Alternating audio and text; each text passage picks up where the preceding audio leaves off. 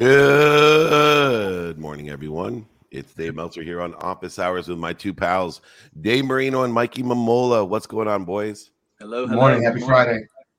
Oh, well, we are in for a treat. Uh, you know, Ben Jeffries, uh, obviously influencer.com, uh, is, you know, at the cutting edge of technology and one of what I think is one of the, the, the biggest mistakes that our media company made um, you know, I talk about ignorant arrogance and ignorant humility. Nothing will make you more ignorant and humble than TikTok. Uh, and uh, from from the very beginning of TikTok, uh, my mentor Gary Vaynerchuk told me to dive in with both feet. And you know, although we were blessed to launch Ellie Zeiler in the backyard of my my beach house because she looks like another TikToker I, I just didn't see the audience uh, in my space, the middle aged mutant turtle space, that is. And uh, recently we decided to dive in w- with both feet. And I haven't had more success on any platform uh, than that which I've had in TikTok. The, the fastest I've gotten to almost 200,000, you know, people engaged, but it, it's, you know, it, it's a very interesting platform, but I think it, it is, uh, so much potential for those that aren't in it yet. I, I still feel like in my genre, Ben, that I'm one of the first middle-aged mutant turtles in there, and it's still a, a young person's game. Uh, but to that end, this ignorant humility, uh, you have, you know, your podcast, you have, you know, this ability to utilize technology um, with TikTok, and I was wondering, you know, how much of is it vapor, and, and how much do you actually have? The ability to assist people uh, with understanding the marketing of TikTok. Yeah. So, firstly, thanks very much for having me on. Um, great to be on the show. Um, you know, TikTok's one of those platforms which, obviously, over the last years, we've just seen that absolutely immense growth. Um, I think with TikTok, they made a big, big shift last year. They did this great study where um, they wanted to understand the mindsets of people on the platform. And the biggest mindsets that they were able to learn was that people who came to the platform, you know, they felt uplifted, they felt motivated, they felt engaged. So they pushed themselves more towards becoming an entertainment platform. And you will see that in their, you know, their comms. They position themselves not as a social platform, but an entertainment platform. Um, and you know, ourselves, influence, influencer.com, we're a TikTok marketing partner. Um, we work with them on helping to activate campaigns using creators there. Um, and it's a really, really exciting space to be in because I think, you know, TikTok, as I said, it's a place to be inspired, it's a place to be motivated. And we all know that, you know, when you go on TikTok, you're in there for at least 15 minutes, 30 minutes scrolling through that feed, watching all those various videos. Ben, really, really interesting stuff, and congrats on your success thus thus far. Obviously, the the influencer as a profession is something that is a newer phenomenon, right? Like when we were all in school, was like doctor, teacher, lawyer, fireman, etc. But now kids are aspiring to be be influencers with the rise of uh, social media marketing and, and companies like like your own. Where do you see the balance between like the genuine original content and then the actual monetization for for the influencers. So for example i read yesterday and this is in mike's world that instagram is allowing influencers uh, to be able to create sell and mint their own nfts um, how do you guide these folks through just genuine creating more content and then that monetization piece? Where's the balance there? Yeah it's a really good question. You know especially i mean i'm only young but when i was at school everyone wanted to be a sports star um, now, you know, everyone wants to be a YouTuber, everyone wants to be an influencer. I suppose it's always best to say to them first, like, why do you want to be this? You know, what is it that attracts you to becoming one of these stars? And you know, if often the reason sometimes comes from the monetary aspect, you then have to question whether they're actually going to be able to get there because it's not money that necessarily will drive someone to becoming there. It's the passion for the content that they create. And that's the key part, right? The passion for creating that consistent content and being able to, you know, be regularly posting about what you enjoy and be regularly thinking of fresh ideas to help keep your fan base, um, you know, actually relevant. And when it comes to, um, I guess, the opportunities, Um, you know, all the different platforms out there have different specialities. You know, TikTok's that short form content, YouTube's a slightly longer form content, and Instagram's obviously adapting to kind of absorb as many content types as possible with Reels. They launched literally a couple of days ago Instagram subscriptions, which is essentially their competitor to OnlyFans and Patreon, um, and it's going to be huge. Um, so really, really excited to see, I guess, how the space develops, and yeah, fresh I guess, monetary elements that you know that, that creators will be able to earn on Instagram. Ben, when it comes to those different platforms, now I think that we, we can all agree that the most important role, right, in being a speaker or an influencer is to know your audience. And when, when it comes to knowing your audience, aside from the time, whether it's short form, long form, is there any difference in the type of content? Like, is is Dave Meltzer? What, what's the instruction to influencers? Is it, I mean, genuine being genuine radiates and resonates with people, right? So you have to be genuine. But do you moder- modify or tailor the content in any way uh, if you're on LinkedIn versus a TikTok, or is it always exactly the same? Yeah, I think it's a great question. I think, um, you know, LinkedIn. Oh, sorry, was that a question for David? Have I just butted in? That's for in, you. No, that was for you. I, I, was I was wondering too for a minute there the way it came across, but uh, yeah, that one's for you, Bo. That's for you. There's, there's a little bit of a pause, and I was like, "Who's going to go first? But okay, I'll take that one. Um, yeah, I mean, you know, for all of the different platforms, you can't put the same content on, right? You can have long form content, which can then be made into bites on different platforms, of course. Um, I think LinkedIn this year is going to be absolutely huge for influencer marketing. It's going to be the B2B influencer marketing platform of choice. I mean, you know, they're being very aggressive in their um, growth in their creator solutions team. They've hired a lot of people from Facebook. They've hired a lot of people from TikTok, and they're launching a bunch of new different content formats as well. You know, obviously live on LinkedIn's great, but they're also doing you know audio groups, which is their um, you know challenge on Clubhouse, um, and also Spaces on Twitter.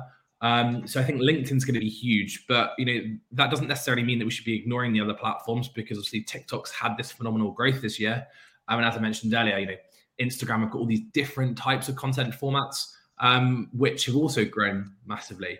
And going back to David's question earlier about you know like original content, um, I'm sure you've seen the news as well that YouTube have actually stopped their um, investments into YouTube Originals, um, which is their actual you know content um, studio formats. But the reason they've done that is they want their creators to be investing their time into YouTube Shorts which is obviously their short form content, which is similar to you know a combination of TikTok and a little bit of stories. So I think what we're going to see is platforms or creators becoming you know specialists on these platforms and really growing their audiences on them.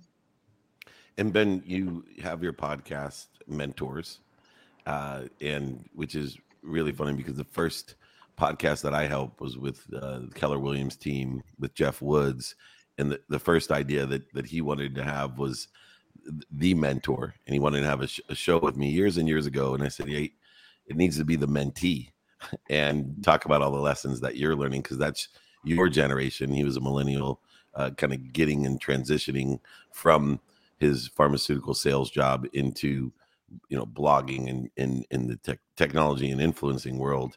Um, for you what's your objective on, on the mentors podcast are you mentoring for entrepreneurship or for podcasting or for the influencer side or just any type of business advice and life advice that you can come about yeah, it's a great question. I think you know over the, over the last few years um, in scalinginfluence.com, my co-founder and I, Caspar, um, we've we've had access to some incredible mentors, um, mentors who have given us you know advice which has certainly helped us you know scale influencers where we are today, but learn um, from you know so many mistakes which they've learned from and pass over that information to us. So we basically wanted to launch Mentors as like an entrepreneurial podcast, um, which would you know give people um, access to mentorship from mentors that we've had, but also just mentors in you know in the general business space.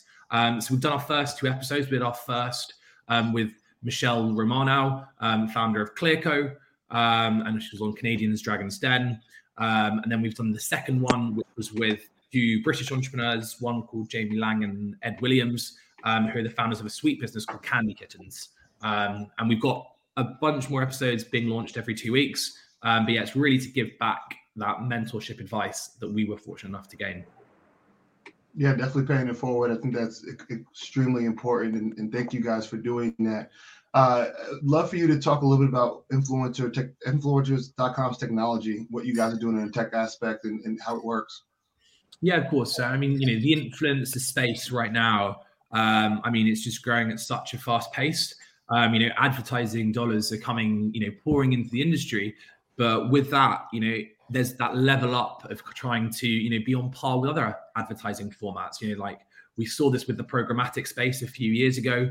We saw this with all the other types of advertising formats. So where the influencer space needs to be, it needs to level up in the types of reporting and the types of ability to manage activities at scale. So we launched this technology called Waves, um, which essentially allows advertisers and agencies to manage influencer marketing campaigns at scale. So we're not talking about, you know, a campaign of 10 or 20 influencers. We're talking about managing campaigns of 100, 300, 500 influencers all at scale um, in, you know, a neat workflow tool, which enables them to see all the creators' information, allows them to vet content um, quite rightly, and then actually see all the live data on all the campaigns when the data goes live. And as I mentioned earlier, we are Meta marketing partners for Facebook and Instagram, but we're also TikTok marketing partners, um, which means that we've got direct API access to all of their first party data um, from the creators. Then, what is it aside from consistently posting? What is it that makes a great influencer? Is it somebody that's found their frequency, that's that's genuine to themselves, authentic, something in addition to that? Yeah, it's a great question. Um, I think you know in terms of what makes a great creator, I think you know it's someone who's found their consistency, but it's it's you know regularly one that interacts with their audience and not just interacts with their audience, but it it, it understands what their audience are looking for next, right? Um, some of the best creators I know actually work with creative directors, and they understand trends as well. So they're not just necessarily understanding what their audience is saying to them, but they're understanding what their audience is saying in general and then they're trying to produce trends, um, you know, and you know, videos and content around that, um, which really helps make it relevant. And that's what you know, the you know, that's what consumers want to see. Consumers want to find out about new things. Consumers want to see how creators are interacting with these trends. Um, so it's being relevant on trends and you know, taking things from there. Got it. Yeah, I think it goes back to the old sage advice of even speaking you know some people and i see this a lot with influencers they're more worried about what they say instead of what the audience is listening for. And the nice thing about TikTok, Instagram, and some of the other platforms, LinkedIn, is it's way more obvious what the audience is looking for or listening for than if you step on a stage with a thousand people.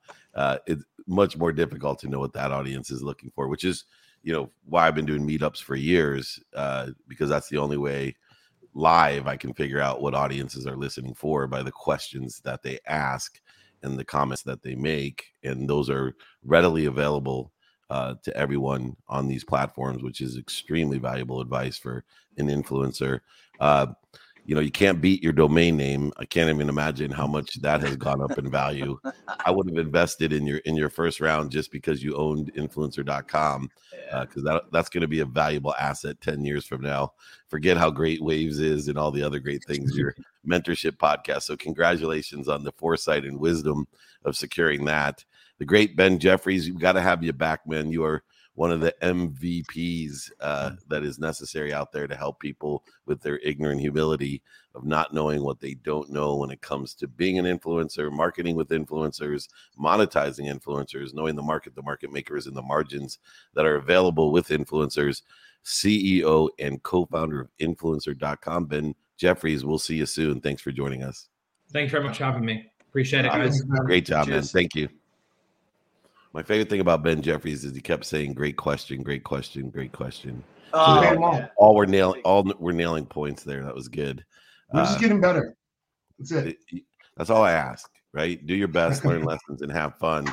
Uh, speaking of mentorship, uh, we have our friend Mike Corradini. He is the CEO of Product Mentor, productmentor.com. Good morning, Mike. How are you? Good morning, David. I'm fantastic. Thank you, you for look, having you me. You look like a guy that's fantastic. You know, when the, the dopamine, oxytocin, serotonin, endorphins are running, you can tell right here on the screen a guy that's fantastic compared to moderately decent working within the context. You know, I learned yesterday the mind wants to be mediocre from a, a great Navy SEAL, uh, and uh, we have to fight that. You are definitely someone I could tell energy wise. You're you're fighting the mind being mediocre.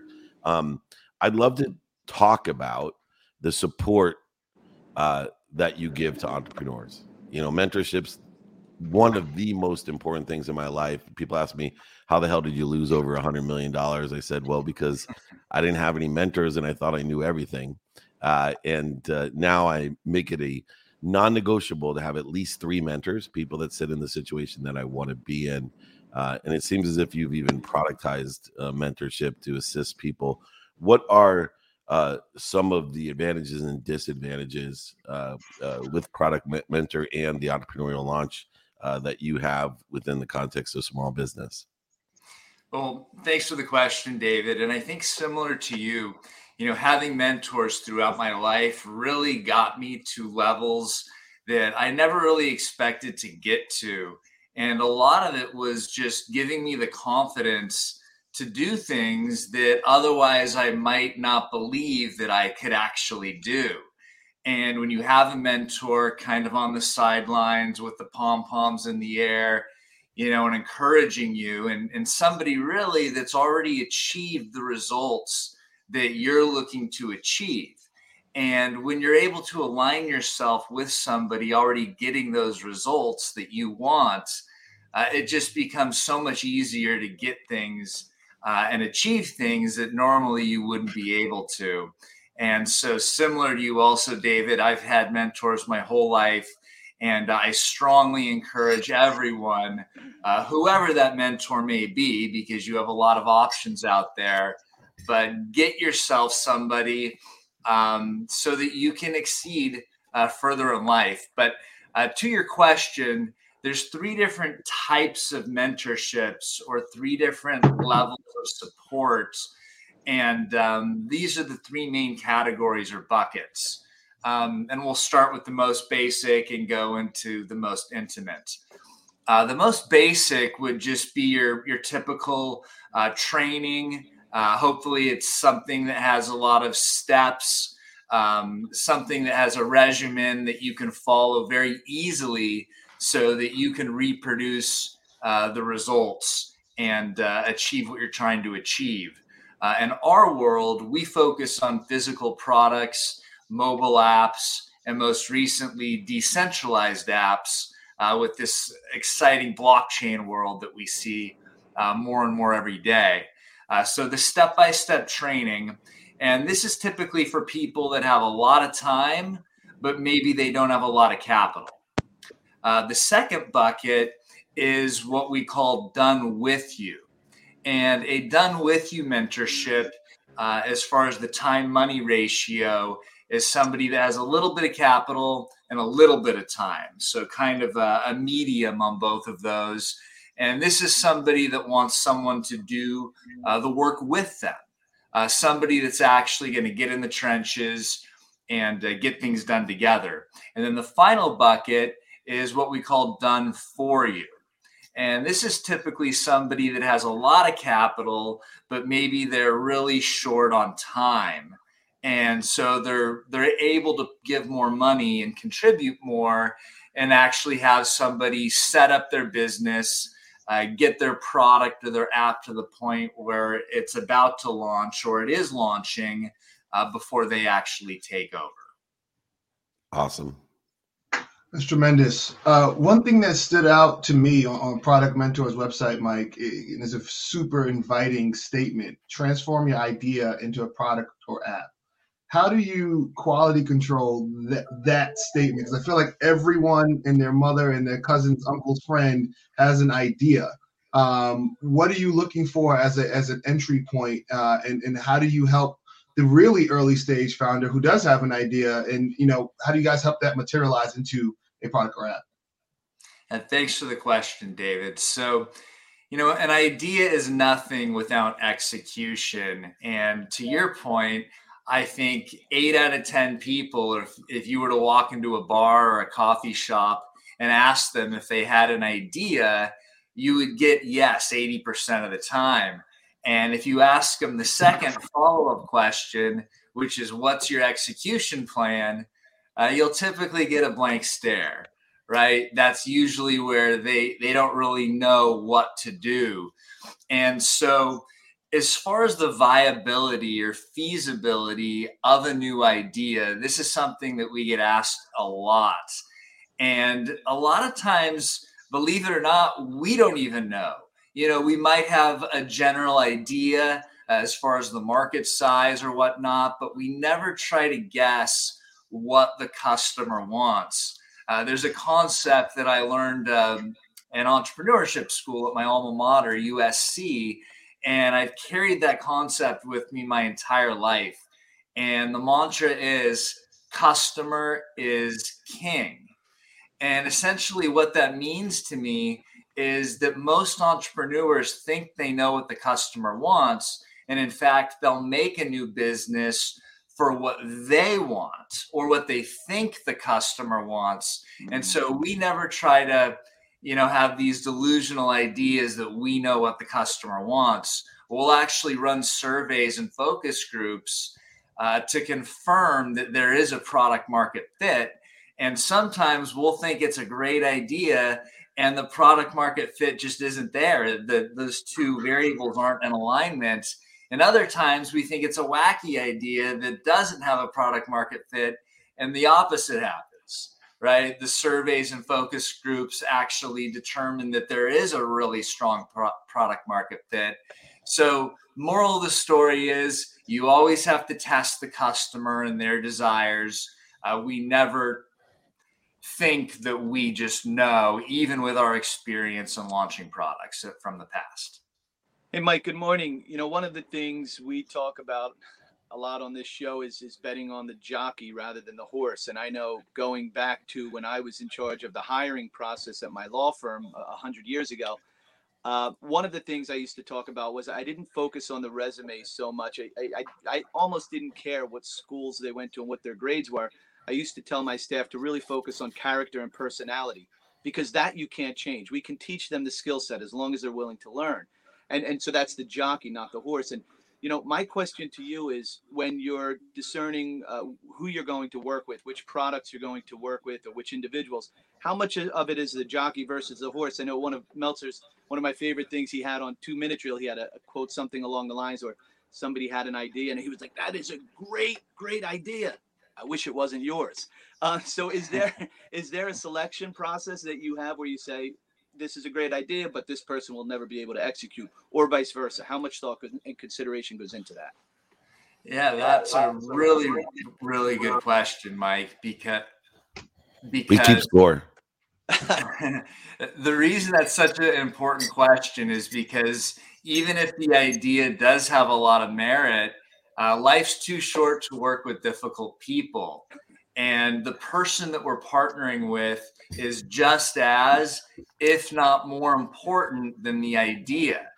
Um, because to your point, you know, if we have to drag them by the ear, or if they're going to be very stubborn and they they're not flexible and they're not willing to pivot their idea as we learn more about the customer and the marketplace that we're going after it doesn't matter how good the idea is because ultimately that jockey can run the wrong direction uh, and and not go into the end zone or, or yeah. to the finish line.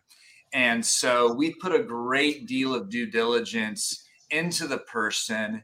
Uh, we like to say you can always pivot ideas. It's not so easy to pivot people. It's for sure. And uh, you know, I noticed that you worked with uh, one of my oldest friends, uh, Greg Reid, uh, Doctor. I call him Doctor Greg Reid. Uh, we ne- we never know where he got his PhD, but he, he's a doctor, and uh, one one of my great friends who I've seen the last two days by chance, uh, which is awesome. But you guys co-authored a book, "Everything Is Subject to Change," which I think is the most relevant of all books and book titles that I, that I've seen uh, because as we move from this intellectual type of pursuit in America built in the 50s of IQ, uh, going to the best schools to be trained very well for a nine to five gig, into what became the emotional intelligence of utilizing what seemed to be change and quick change uh, into an adaptable intelligence uh, because everything is subject to immediate change. Uh, and I think at the forefront has helped me with that ignorant arrogance, ignorant hu- humility, because it's really humbling when you prophesize on Tuesday and your profit your, your prophetization uh, is completely false on Wednesday. and so, uh, what's the premise for the book? Everything subject to change, and how do we best align or take advantage of accelerated change? So uh, I'm impressed you did your homework. Um, Whenever uh, yeah, I see my boy's name, I got to do something. Yeah, uh, Greg Reid is an amazing human being. Uh, we've even had him speak at some of our live seminars before. So great guy. And as far as everything is subject to change, um, you know, somebody taught me this saying a long time ago, and I've always stuck with it. And I think it encapsulates what that book is about. And that is the definition of survival. And the definition of survival to me is one's ability to adapt. And as long as, as a human being, as an entrepreneur, I mean, it can even apply to family life, right? As, as long as we're adaptable, as long as we're flexible, uh, you know, I believe you can survive through any change. Uh, to the book's title, everything is subject to change. The only change is constant. That, you know, cliche is so true. But to me, David, what it means is one's ability to adapt. Easy enough.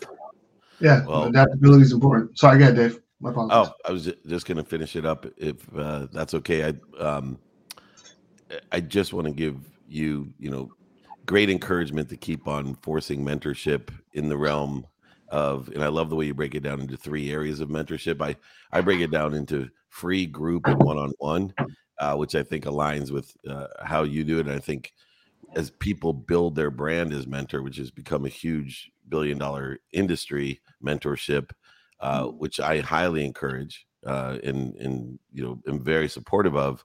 Uh, that we utilize the different types of mentorship, coaching, and teaching uh, that all have different aspects. A mentor being someone that sits in the situation you want to be in and can give you the directions on how to get there. A coach to me is completely different.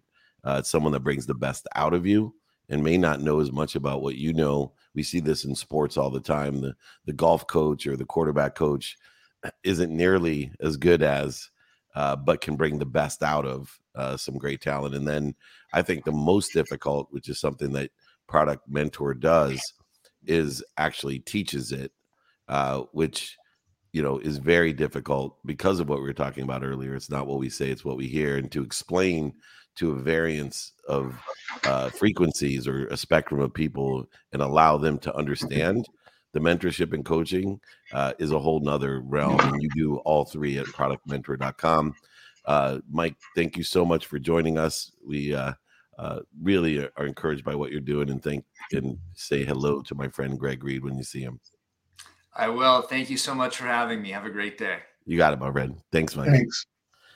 Mike Corradini, CEO of Product Mentor, productmentor.com. Another great domain, by the way. We got influencer.com, productmentor.com. I would, you know, 1992 was offered a whole bunch of domains like the.com, it.com. I actually had budgeted $30,000 to buy thousands of domains. And uh, it's uh, one of the coulda, shoulda, wouldas of my life. I just got so busy working, I forgot to make money. Uh, but if I did that, nonetheless, I wouldn't be here. So uh, I'm, glad, I'm glad I didn't do it. Uh, anyway, we have uh, another phenomenal guest, uh, Adam Hollander. He is here, the founder of Hungry Wolves. I think of Les Brown when I think of Adam Hollander. You, I, do you know who Les Brown is, Adam? I can't say that I do know. So Les Brown is is one of my mentors. Uh, he's a world famous thought leader. Uh, he's probably written 30 books. He speaks around the world. Uh, he's an extremely inspirational and aspirational person. Dave, Mike, you guys know who Les Brown is. He's been on my TV shows, etc. But his whole thing is you got to be hungry. So you got to be hungry, and Uh, you have a, a gamified NFT project that's hungry, hungry wolves, and I love to know how it works and how gamification has helped launch Hungry Wolves. Sure. Finally got Dave Marino to smile. Good. He, he pays me to laugh at his jokes so they don't go flat. You don't laugh at shit, man. Let's be honest. I don't pay you to laugh at my jokes. He's he's like the straight man. All right. So we good to jump in? Yeah, go ahead. Yeah. We we don't know what the F we're doing. We're good. Go ahead. so uh, Hungry Wolves is a gamified NFT project, and so uh, people are hearing a lot in the space, of course, about NFTs now, and uh, they're being used as collectibles and art and uh, access and membership into communities and um, my background in particular uh, is in gamification. I uh, sold a software company to Microsoft a number of years ago that was a gamification platform that's now uh, embedded into Microsoft Dynamics. And so when I decided to launch my own NFT project, I really wanted to bring in a lot of what I had learned about uh, gamification and human motivation and competition into that project. And so um, the project Hungry Wolves that we've created, you do buy an NFT, which is a you know generated 3D cartoon wolf that has a variety of different traits, ranging from uh, you know its facial expression to fur color to background to clothing to any number of other things, and some are more rare than others. But once you acquire one of these NFTs, it, it becomes your game piece in an ecosystem that we're creating. And so you can join what's called a wolf pack, which is like a guild or a clan and uh, you know traditional MMOs, and you can start to communicate and strategize with other holders that have hungry wolves that are similar to yours in terms of traits. We drop additional NFTs into the wallets of those holders called Scrumptious Sheep and Little Lambs, and you can actually eat them with your wolf to earn what's called dominance. Uh, the dominance can be used to upgrade the traits of your wolf and the way that it appears visually. Uh, you can challenge other wolves in the pack for their alpha status if you're, say, a beta wolf. And so we're building uh, just series of game mechanics that create engagement and competition and rewards that are sitting underneath the initial foundation of just acquiring the NFT. Have, have you launched the limited edition, the Hangover? Wolfpack. you know, we, we would love to get those folks involved in the project if they want to reach out to me, but we haven't just yet. Yeah, we could get Jägermeister to sponsor it. And uh, now that CBD is legal, we got a whole bunch of great sponsorship and endorsement to gamify it as well. So let, let me introduce you to those guys. Uh, oh, yeah. If you know Zach Galifianakis, we, would love to talk to him. That would be great. Heck yeah, he'd be awesome.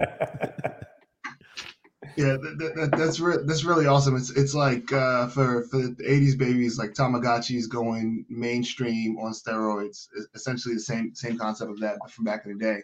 So fortunately, I have good friends like Mike Mamola and Dave Meltzer who have e- e- explained to me how NFTs work and why NFTs make sense. And I know you're, you know, another learned expert in the space. And it's funny, just this morning I was I saw a meme and I was going to send it to Mike to kind of poke fun at him. It's a guy sweating and crying. It's in in the caption says, "When you go to work uh, after you spent four hundred thousand dollars on a JPEG eight, uh, how you feel?" and I, and I, I, know that you are one of the original owners of uh, a Bored Ape, and, and, yours has got a pretty good value. Um, so for those who don't understand uh, how that makes sense and why anybody would, would spend that kind of money on what they are saying is a JPEG pixelated picture of an ape. I uh, would love for you to just expand on that. Yeah, I'd be happy to. Well, let me start for just 60 seconds and explain a little bit about what an NFT is, because uh, there's probably a lot of people that are still trying to figure that out. Um, you know, imagine you walk into a museum and you see a beautiful painting up on the wall. Now, you could take a picture of it with your phone. You could go into the gift shop. You could buy a print, but neither of those are going to be worth very much. The reason that the painting that's up on the wall is worth what it is is because it's the original and you can prove that it's the original. Now, with digital assets, whether that be a picture or a photo or a music file or a video or a picture of a cartoon ape, what it comes down to is that it's traditionally been very difficult to discern the difference between an original asset that, say, was created by an artist or a company or anyone and copies of that asset. Because when you right click and save and copy a digital file, it's identical to the original. And so that's made it very difficult to value assets that are digital until now, because with NFTs, you have now infallible proof of ownership of digital assets that's tracked on the blockchain. And that has really major implications for a variety of markets where it's important to be able to prove that you're holding an original authentic asset. Now, when it comes to your question of, you know, well, why would somebody buy an NFT or why would somebody spend hundreds of thousands of dollars on an NFT, which is a whole nother conversation.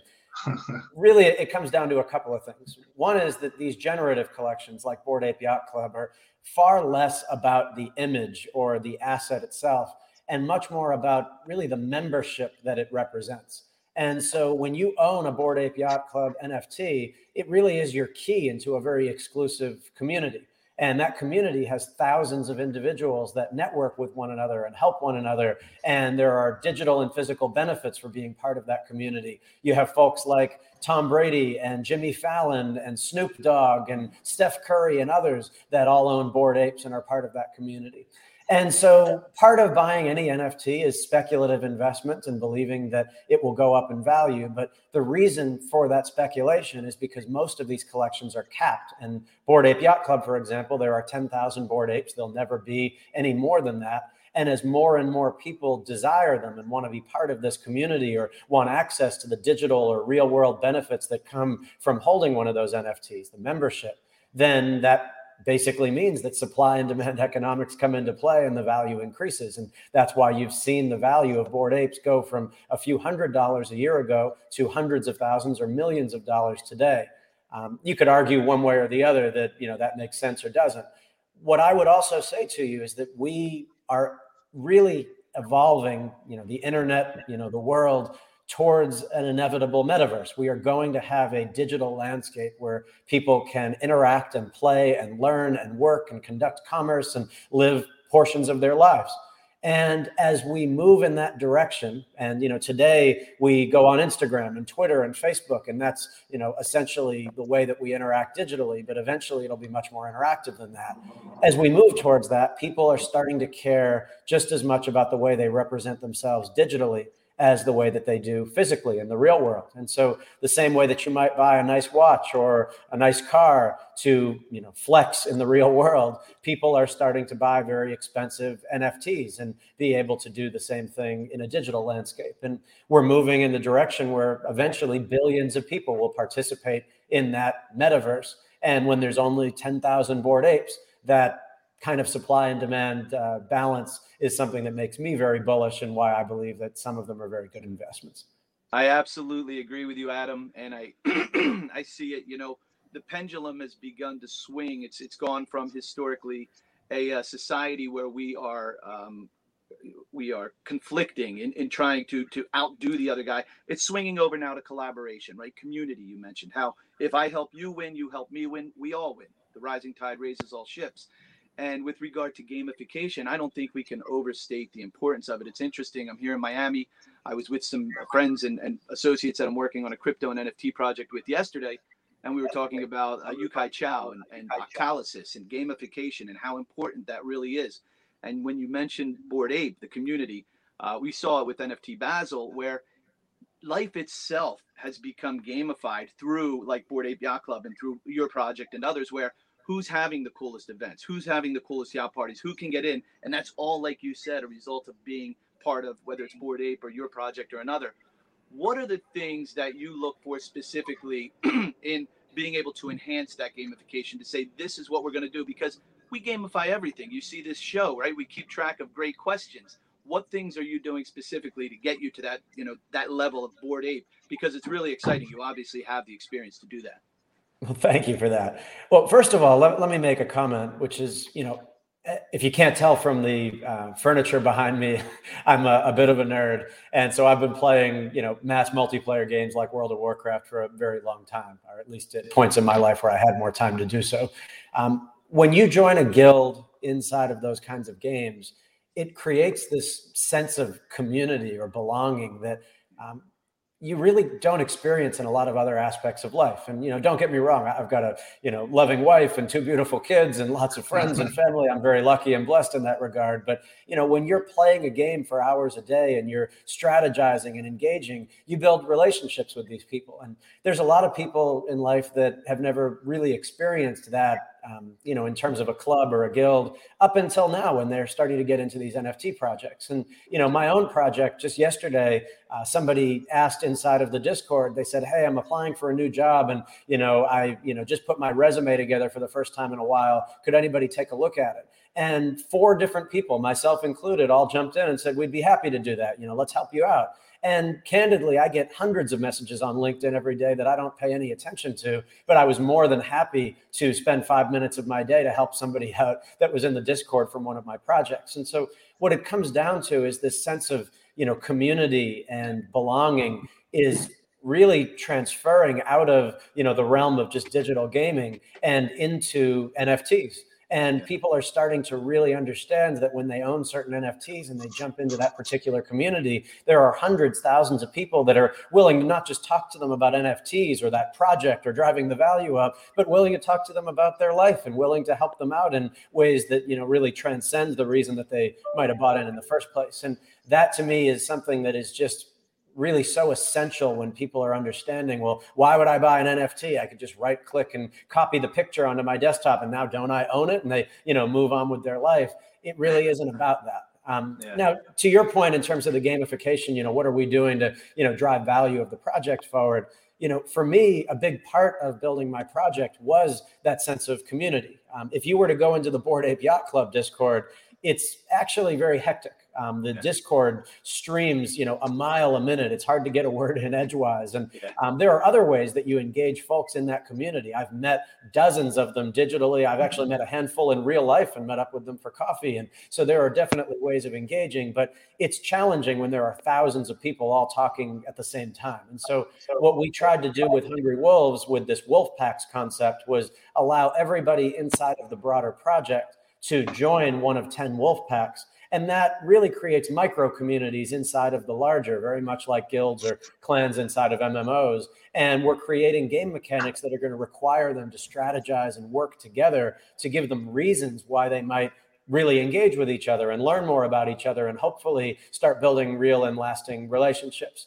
And as we continue to build more mechanics, and um, some of those mechanics in the future will allow more and more people to come into the project, even whether they're you know holding wolves or not. And those are things that really excite us as we're really trying to build a platform that brings people together and allows them to build these kinds of communities. Within those communities, what makes it so amazing is you really have a handle because of your background, I think, on the collaborated, coordinated movement that's necessary that people desire. Uh, and you've mentioned it several different times in several different ways. Um, and to me, what's so exciting is NFTs you know, just like the internet is a better way to search things, uh, NFT is a much better way uh, to utilize assets. And mm. uh, what I think people get confused at because we're still pre chasm is that just the same as any asset, a baseball card or a building, a piece of art, uh, that some aren't worth shit. In fact, most of them aren't worth shit. The ones that don't utilize collaborative coordinated movement create a community and a value with supply and demand, understanding market, market makers, and margins are going to fail. But there's no doubt that NFTs is a much better way to handle assets. The fractionalized ownership, the democratization, the reconciliation between reality and the metaverse, as well as uh, the fractionalization that occurs in the tracking and the authentication. These are all things throughout as you study history in finance and commerce uh, are extremely valuable and allow for the collaborative, coordinated movement to occur. And so, Adam, I want to commend you as well for having such a great grasp on it. I love the idea. First time I've ever heard of micro communities because that to me uh, is probably the most compelling event of the Hungry Wolves, and I'm gonna send it over to Les Brown for an endorsement uh, for you. We'll get you a, a recording from one of the world's thought leaders about being hungry uh, oh, and creating a supply and demand.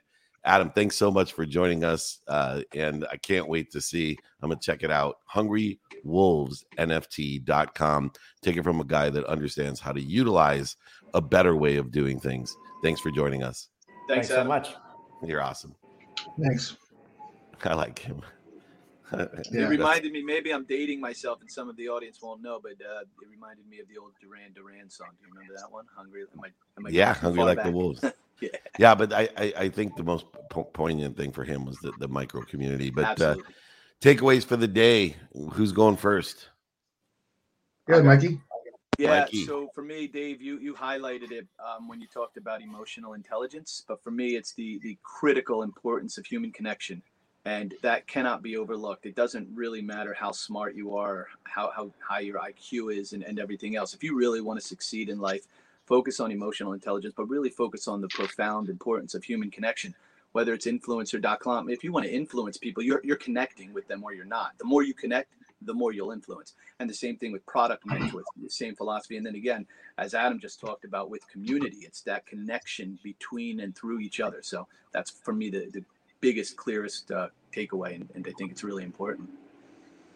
Yeah, um, that's a great takeaway, Mike. I think for me it's simple. Uh, there was there was uh, a common thread between Mike, Ben, and Adam, and it, it's about paying it forward. You know, uh, between mentorship and you know, obviously Adam talking about jumping in to help with the resume assistance. You're not going to always be able to pay it back, so just pay it forward. Nice. And I, you know, for me, it was mentorship just in general as a takeaway. Um, and, you know, understanding mentorship with change. Uh, because, for example, a guy like Bob Proctor, who's 80, turning 87 years old, there's great lessons to learn. But it doesn't mean that I agree with all of, you know, his uh, knowledge and his experience, uh, you know, because he's not involved in everything. And, you know, Mike and Adam, you know, they depend on mentorship, they depend on it, but not everyone can mentor everything. And because of this accelerated change, we have to find the people that sit in a situation. And sometimes they don't look like, feel like, or sound like the wise sages like the Les Browns or the Bob Proctors, they look like a Casey Adams, you know, and you know, but Casey Adams knows so much more about certain things than Bob Proctor. but we still, just like uh, Adam, um, we still need to reconcile, you know, where and what is important because, you know, Casey Adams doesn't understand human nature like Bob Proctor does. Casey Adams doesn't understand structure in business, markets, market makers, and margins like Bob Proctor understands it. But then again, you know, Bob Proctor doesn't understand podcasting like Casey Adams does, who, by the way, is only 21 years old. Uh, so I think mentorship to me in all forms is the takeaway. And we had three extraordinary mentors in multiple forms Ben, Mike, and Adam. But as always, blessed to have incredible insight and lessons today here about very important uh, for me topics and business issues for all of us to make money, help people, and have fun. I will uh, hopefully see you guys very soon. Training, as you probably know, is 7 a.m. now on, on Clubhouse. So I get an hour off between these shows uh, to hang out with my family. Uh, David, Miguel, thank you so much. We'll see you guys soon. Thank you. Happy Friday, guys. Happy Friday. The incredible Mike Mamola and Dave Marino uh, on their way. Uh, remember, everyone, training today. We have a little bit of Q and A, uh, a little bit of mentorship training itself, how to mentor, how to be a mentor, what the great questions are, how to come prepared uh, for a mentor, how to utilize your time in an efficient, effective, and statistically successful way. You can reach out to me, uh, David at dmeltzer.com. We got the new day resolution, new day resolution challenge, and more importantly, be kind to your future self and do good deeds. We'll see you in an hour and 10 minutes. Thanks.